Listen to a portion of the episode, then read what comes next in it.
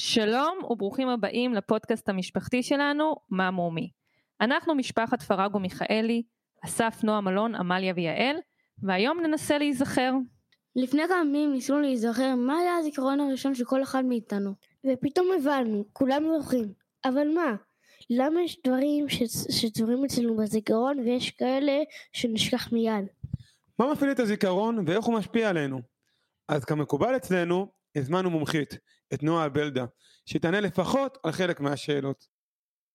נועה משלבת בעבודתה את שלושת תחומי העניין שלה, מחקר מוח, חינוך ותקשורת המדע. והיום היא מתארחת אצלנו להסביר מהו זיכרון. אנחנו מתחילים.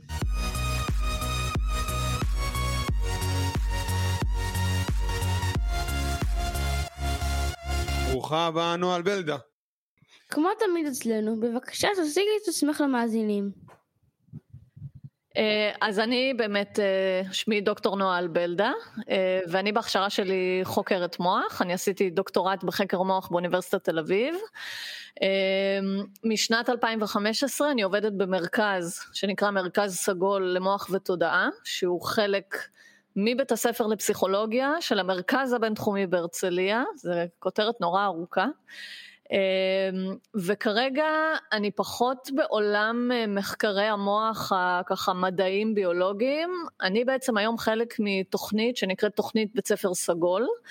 שזאת אה, תוכנית חינוכית שפותחה אצלנו במרכז והמטרה שלה היא בעצם להביא ידע מחקר מוח לתוך עולם החינוך כי אנחנו חושבות, כחוקרות מוח אצלנו במרכז, אנחנו חושבות שידע מחקר מוח יש לו הרבה רלוונטיות אה, לעולם החינוך. אז אני היום בצוות המוביל של התוכנית הזאת, ואני עובדת הרבה עם אה, מורים ומורות ובתי ספר. מה זה בעצם זיכרון? מה זה בעצם זיכרון? אז בואו נחלק את התשובה לשתיים אה, וננסה להגדיר זיכרון אולי קודם יותר ברמה של הפסיכולוגיה ואחר כך ברמה של המוח.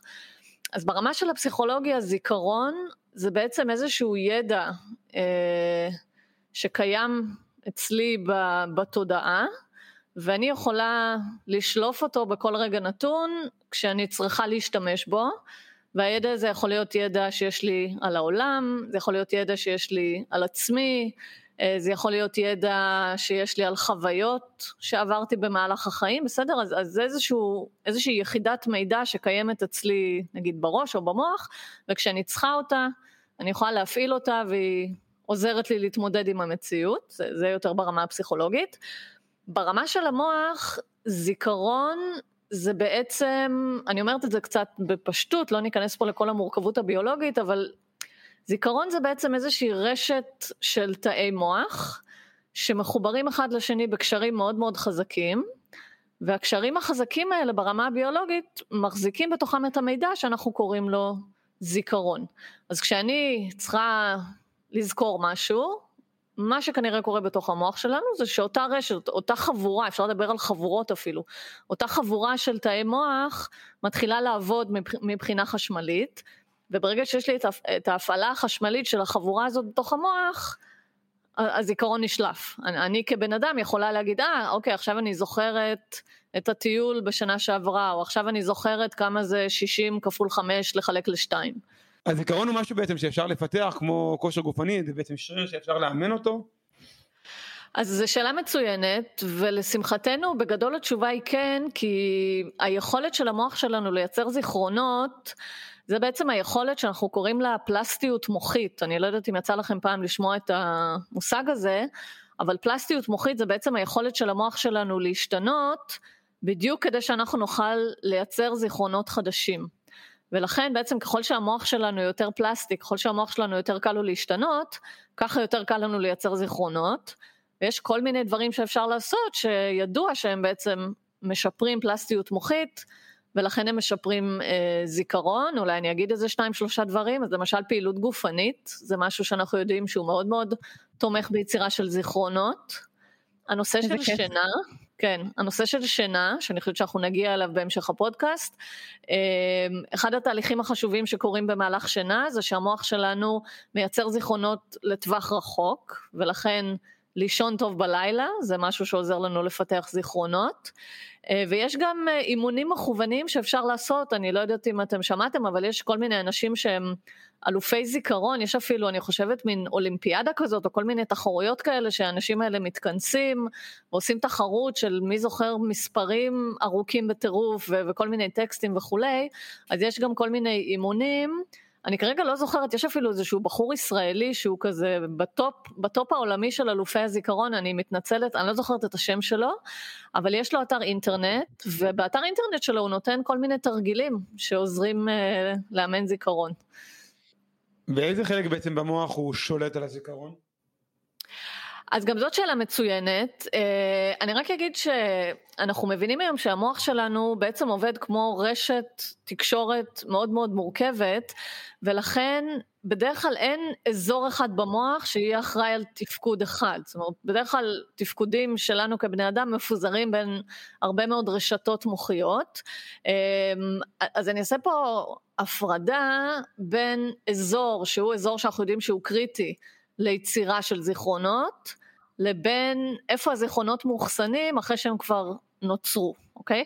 אז, אז האזור שאני מתייחסת אליו זה אזור שנקרא היפוקמפוס, אה, אזור שהרבה אנשים מכירים אותו כי תמיד מדברים עליו בהקשר של זיכרונות. ההיפוקמפוס הוא מבנה קטן יחסית שיושב בחלק של המוח שנקרא אונת הרקה, זה החלק של המוח שיושב uh, מתחת לאוזניים שלנו. יש לנו שני היפוקמפוסים, אחד בצד ימין ואחד בצד שמאל, וההיפוקמפוס הוא בעצם המבנה שיודע לקחת אה, ידע שאני צברתי ולהפוך אותו לזיכרון לטווח רחוק. זאת אומרת ההיפוקמפוס דואג שהידע הזה לא ילך לאיבוד, אלא שהידע הזה ממש אה, יקודד ברמת המוח. הוא זה שמתחיל את השינויים המוחיים שבסופו של דבר יוצרים את אותן רשתות זיכרון, את אותן חבורות שדיברתי עליהן קודם, ואנחנו יודעים מכל מיני מחקרים שנעשו באנשים עם פגיעות בהיפוקמפוס, שברגע שההיפוקמפוס שלך מפסיק לעבוד, אתה בעצם מאבד את היכולת אה, לייצר זיכרונות, לא את כל הזיכרונות, יש זיכרונות מסוימים שלא תלויים בהיפוקמפוס, אבל מה שנקרא הזיכרונות המוצהרים שלנו, זיכרונות לאירועים וחוויות שאנחנו יכולים לדבר עליהם, למשל החתונה שלי, הבר מצווה שלי, אה, הטיול לדיסנילנד, כל הדברים האלה, אם אין לנו היפוקמפוס מתפקד, אנחנו לא יכולים לייצר את הזיכרונות האלה. ואני אקח כדוגמה מחלת האלצהיימר. הרבה אנשים בטח מכירים אותה, מחלה שמאפיינת בעיקר אנשים מבוגרים מעל גיל 65, שאחד הסימפטומים הראשונים והכי בולטים שלה זה אובדן זיכרונות. באלצהיימר האזור הראשון שנפגע במוח הוא באמת ההיפוקמפוס, וככל שהוא הולך ונפגע ככה היכולת לייצר זיכרונות הולכת ויורדת. אז ההיפוקמפוס באמת חלק מאוד חשוב מהיכולת שלנו לייצר זיכרונות. אבל אחרי שהזיכרון כבר נוצר, אחרי שהזיכרון כבר הפך להיות מה שנקרא מגובש, והוא כבר עמוק עמוק בתוך המוח שלי, הוא לא נמצא בתוך ההיפוקמפוס, אלא הוא מפוזר על פני המון המון אזורים במוח, על פני רשתות מוחיות שלמות, אז אין איזה מקום אחד, זה לא כמו שיש לי איזה ספרייה במוח של זיכרונות שאני הולכת ושולפת, אלא כמו שאמרתי קודם, כשאני צריכה להפעיל זיכרון, אני מפעילה חבורות שלמות בכל רחבי המוח. זה גם הגיוני ברמה הפסיכולוגית, גם איך שאנחנו מרגישים מה זה זיכרון, כי כשאנחנו זוכרים דברים, אנחנו זוכרים אותם בצורה שלמה, נכון? זוכרים מה ראינו, מה שמענו, מה הערכנו, מה הרגשנו, אה, ולצורך זה אנחנו מגייסים המון המון אזורים. כשאני מעלה זיכרון, אני מעוררת אזורים רגשיים, ואזורים של חושים, ואזורים של חשיבה, אה, כי זה מפוזר בכל המוח. יש מקרים שהתשובה עומדת לנו על קצה הלשון, אבל אנחנו לא מצליחים לשלוף אותה מהזיכרון, ואחרי איזה שעה פתאום זה מגיע, והייתי שמחה לדעת למה זה קורה, ואם צריך להתחיל לדאוג בגלל, בגלל זה.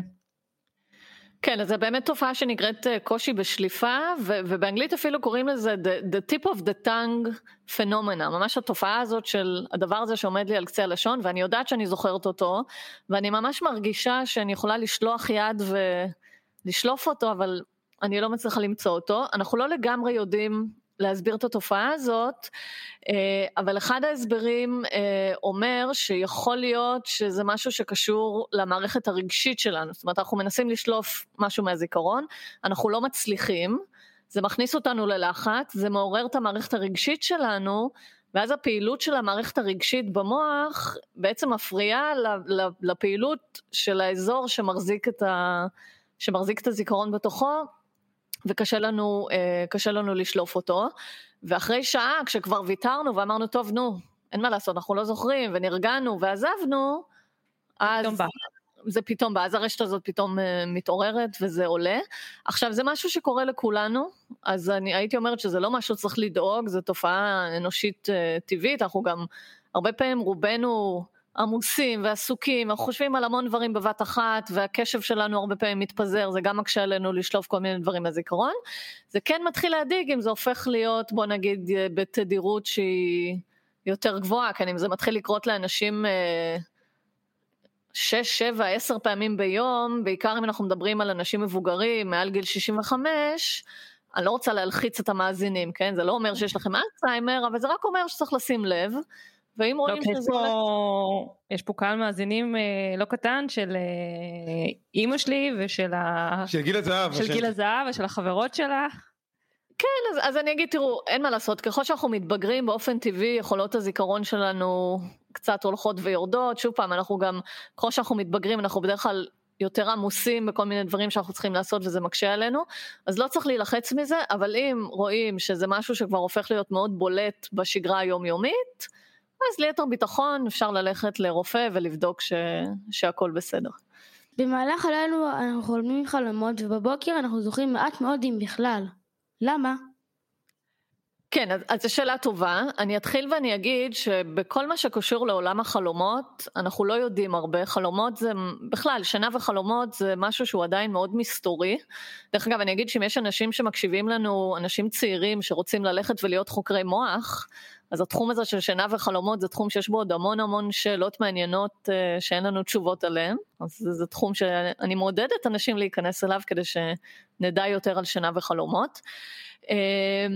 קודם כל אני אגיד שזה משתנה, יש אנשים שדווקא מרגישים שהם כן זוכרים את החלומות שלהם, יש אנשים שמרגישים שהם לא זוכרים את החלומות שלהם, אה, אבל זה נכון שהרבה פעמים, אה, גם אם אנחנו מתעוררים עם זיכרון של חלום, תוך יום יומיים אנחנו שוכחים את זה מאוד מאוד מהר, וזה פשוט קשור למאפיינים של הפעילות המוחית שלנו במהלך השינה, כשאנחנו אה, חולמים, המוח שלנו עובד, עובד מאוד קשה. אני, אני לא יודעת אם אנשים יודעים, אני אגיד, הרבה אנשים חושבים שכשאנחנו ישנים זה כאילו שלוחצים על כפתור והמוח נכבה, וזה ממש לא נכון. אנחנו יודעים שבשינה הפעילות החשמלית במוח, אפילו באזורים מסוימים, מתגברת. המוח שלנו נורא נורא עסוק. כשאנחנו ישנים הוא עושה שם כל מיני uh, דברים.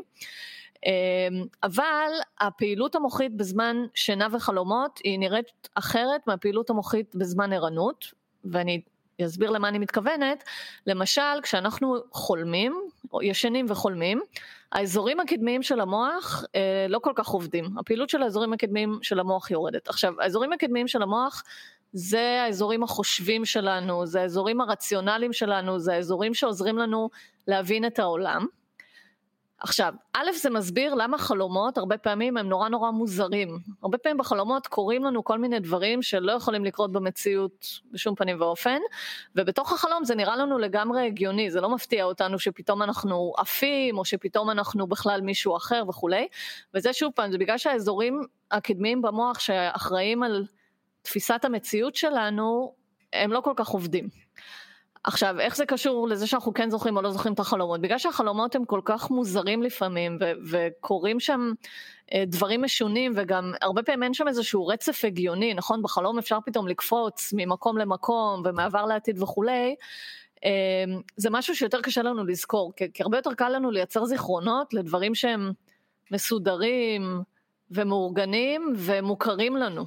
ובגלל שבחלומות קורים הרבה אירועים נורא נורא מוזרים שאנחנו לא מורגלים אליהם בחיי היום יום, אז קשה לנו, קשה לנו לזכור אותם. דבר שני, יותר בהיבט הכימי, אה, יש לנו במוח אה, חומר כימי שמופרש כשאנחנו ערים, שהוא נקרא אה, נור אדרנלין. נור אדרנלין. וזה חומר כימי שמעורר אותנו, וגם מאוד מאוד עוזר לנו להפעיל את יכולות הקשב.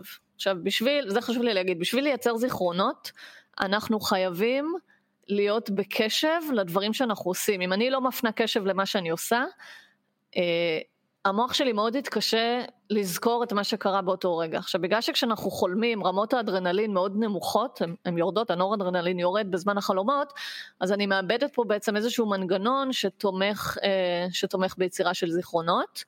דרך אגב, אני אגיד שכנראה, זה קצת קשה לדעת, כי זה גם קשה לחקור חלומות, תחשבו, צריך להביא מישהו למעבדה, והוא צריך לישון שם, והוא צריך לחלום, והוא גם צריך לזכור את החלומות שלו. בקיצור, זה מאוד מסובך מבחינה טכנית, אבל אנחנו יודעים היום שכנראה רוב החלומות שאנחנו כן זוכרים, זה חלומות שיש לנו ממש לפני שאנחנו מתעוררים. ככה בשעות המוקדמות של הבוקר, והיום אומרים לאנשים שאם הם רוצים כן לזכור את החלומות שלהם, לשים פשוט מחברת ליד המיטה, וברגע שאתה מתעורר, לכתוב את החלום, כי אם אתה תחכה חצי שעה, זה נעלם. האם במהלך החלום הזיכרון שלנו למעשה מתכנן את החלום? אה, אז זו שאלה טובה שמרוב שהיא טובה אין לי עליה כל כך תשובה, אנחנו לא ממש יודעים להסביר למה אנחנו חולמים את מה שאנחנו חולמים, יש כל מיני הסברים. יש חוקרים שאומרים שהתוכן של החלומות הוא בכלל לא חשוב, זה סתם איזה מין תוצר לוואי כזה של פעילות המוח. יש חוקרים שאומרים שהתוכן של החלומות זה, זה קשור לדברים שמטרידים אותנו במהלך היום, ואז הם עולים לנו בחלום כי המוח ממשיך להתעסק איתם. יש אפילו תיאוריה שאומרת שחלק מהחלומות שלנו זה סוג של אה, אימון. למשל, אם אני חולמת בלילה שאני עושה משהו, הטענה היא שבבוקר אם אני אקום ואני אצטרך בפועל לבצע אותו, אני אבצע אותו יותר טוב אחרי שחלמתי עליו, זה הכל תיאוריות, זה לא דברים שהצליחו אה, להוכיח אותם, אז, אז מאוד מאוד קשה לי לענות על השאלה הזאת, אה, האם המוח שלנו מתכנן מראש, אני בחוויה שלי לא כחוקרת מוח, כי סתם כבן אדם שישן וחולם, אני מתרשם שלפחות אצלי הרבה מהחלומות שלי באמת מתעסקים פשוט בדברים שמטרידים אותי.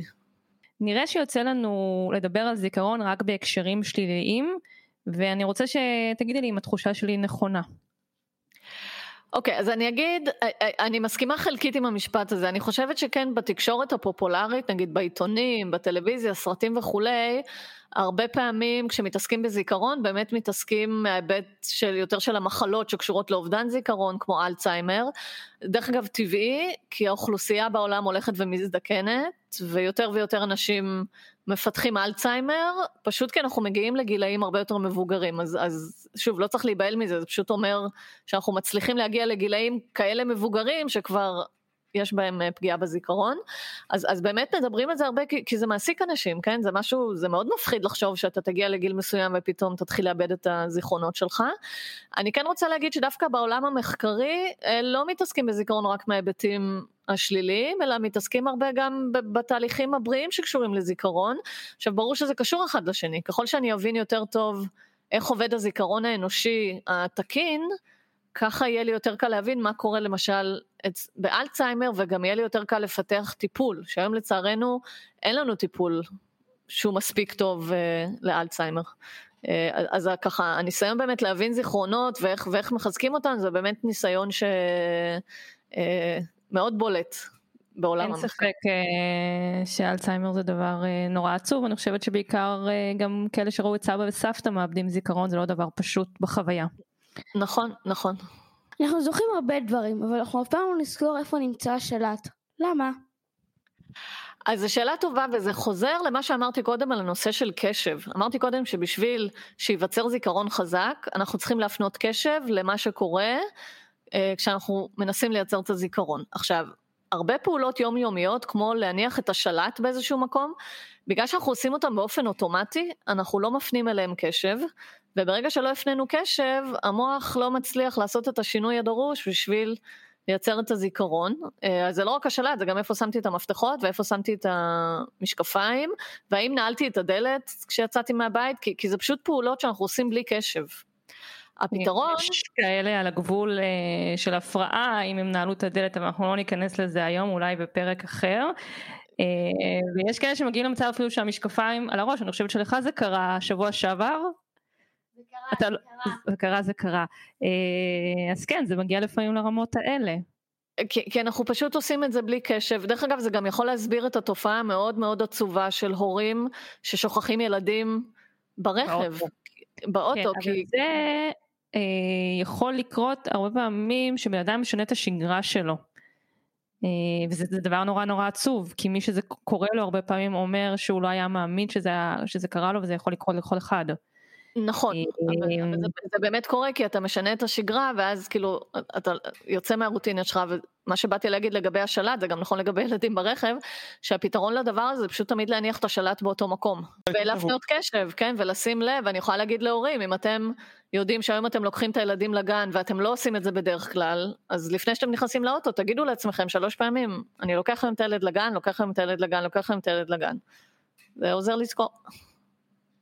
בעצם מה שאני קצת מצליח להבין שזיכרון לטווח קצר הוא לפעמים יותר קשה לנו לזכור אותו כי הוא, הוא טריוויאלי, הוא, הוא בשוטף, אנחנו מאבדים את הקשב שלנו, אנחנו מאבדים את, ה, את חוט המחשבה, איך, אני לא יודע איך לקרוא לזה אפילו, כי דווקא לא, בדברים האלה... כן, אז, אז אני עושה הפרדה, כי זיכרון לטווח קצר באופן כללי זה פשוט זיכרון לאיזשהו אירוע מיידי. אה, אנחנו לא בהכרח נשכח אותו, אבל בשביל שזיכרון לטווח קצר נצליח לזכור אותו, הוא צריך להפוך להיות זיכרון לטווח ארוך.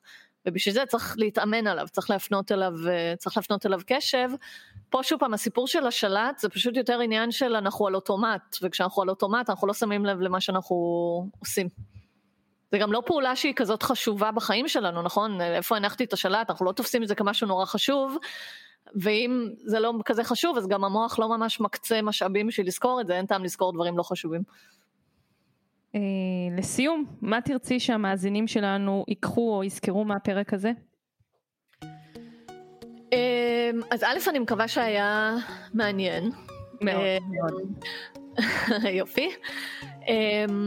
אני רוצה שאנשים ייקחו מהפרק הזה אולי באמת את, את המסר שאמרתי בהתחלה לגבי הפלסטיות המוחית, וזה החיבור הזה באמת בין שינה לזיכרונות, ואני רוצה שאנשים באמת יבינו שאחת הדרכים הכי יעילות לחזק את הזיכרונות שלנו, לדאוג שהזיכרונות שלנו באמת יהפכו להיות זיכרונות ארוכי טווח, זה לתת למוח שלנו לישון בלילה, כי אנחנו יודעים שבזמן שינה זיכרונות הופכים להיות זיכ... זיכרונות ארוכי טווח. אנחנו גם יודעים שלפחות בעולם המערבי, אנחנו לא ישנים כל כך טוב. אנחנו הרבה פעמים לא ישנים מספיק, אנחנו הרבה פעמים מתעוררים באמצע הלילה, אנחנו יושבים מול מסכים עד שעות מאוחרות וזה פוגע באיכות השינה.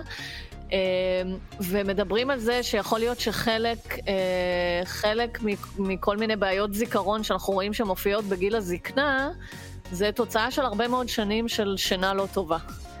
אה, אז להפנות הרבה קשב לאיך שאנחנו ישנים. אה, וזהו, ולזכור שאם רוצים לייצר זיכרונות חדשים, חזקים, אז צריך להפנות קשב למה שאנחנו עושים, לא להיות על אוטומט. אפשר להתאמן בזה, כמו שאמרתי, ולהשתפר. אין ספק שאנחנו ניקח מהפרק הזה כמה הרגלים. תודה רבה דוקטור נועה בלדה. בשמחה, היה לי כיף. וזה פרק שנזכור אותו.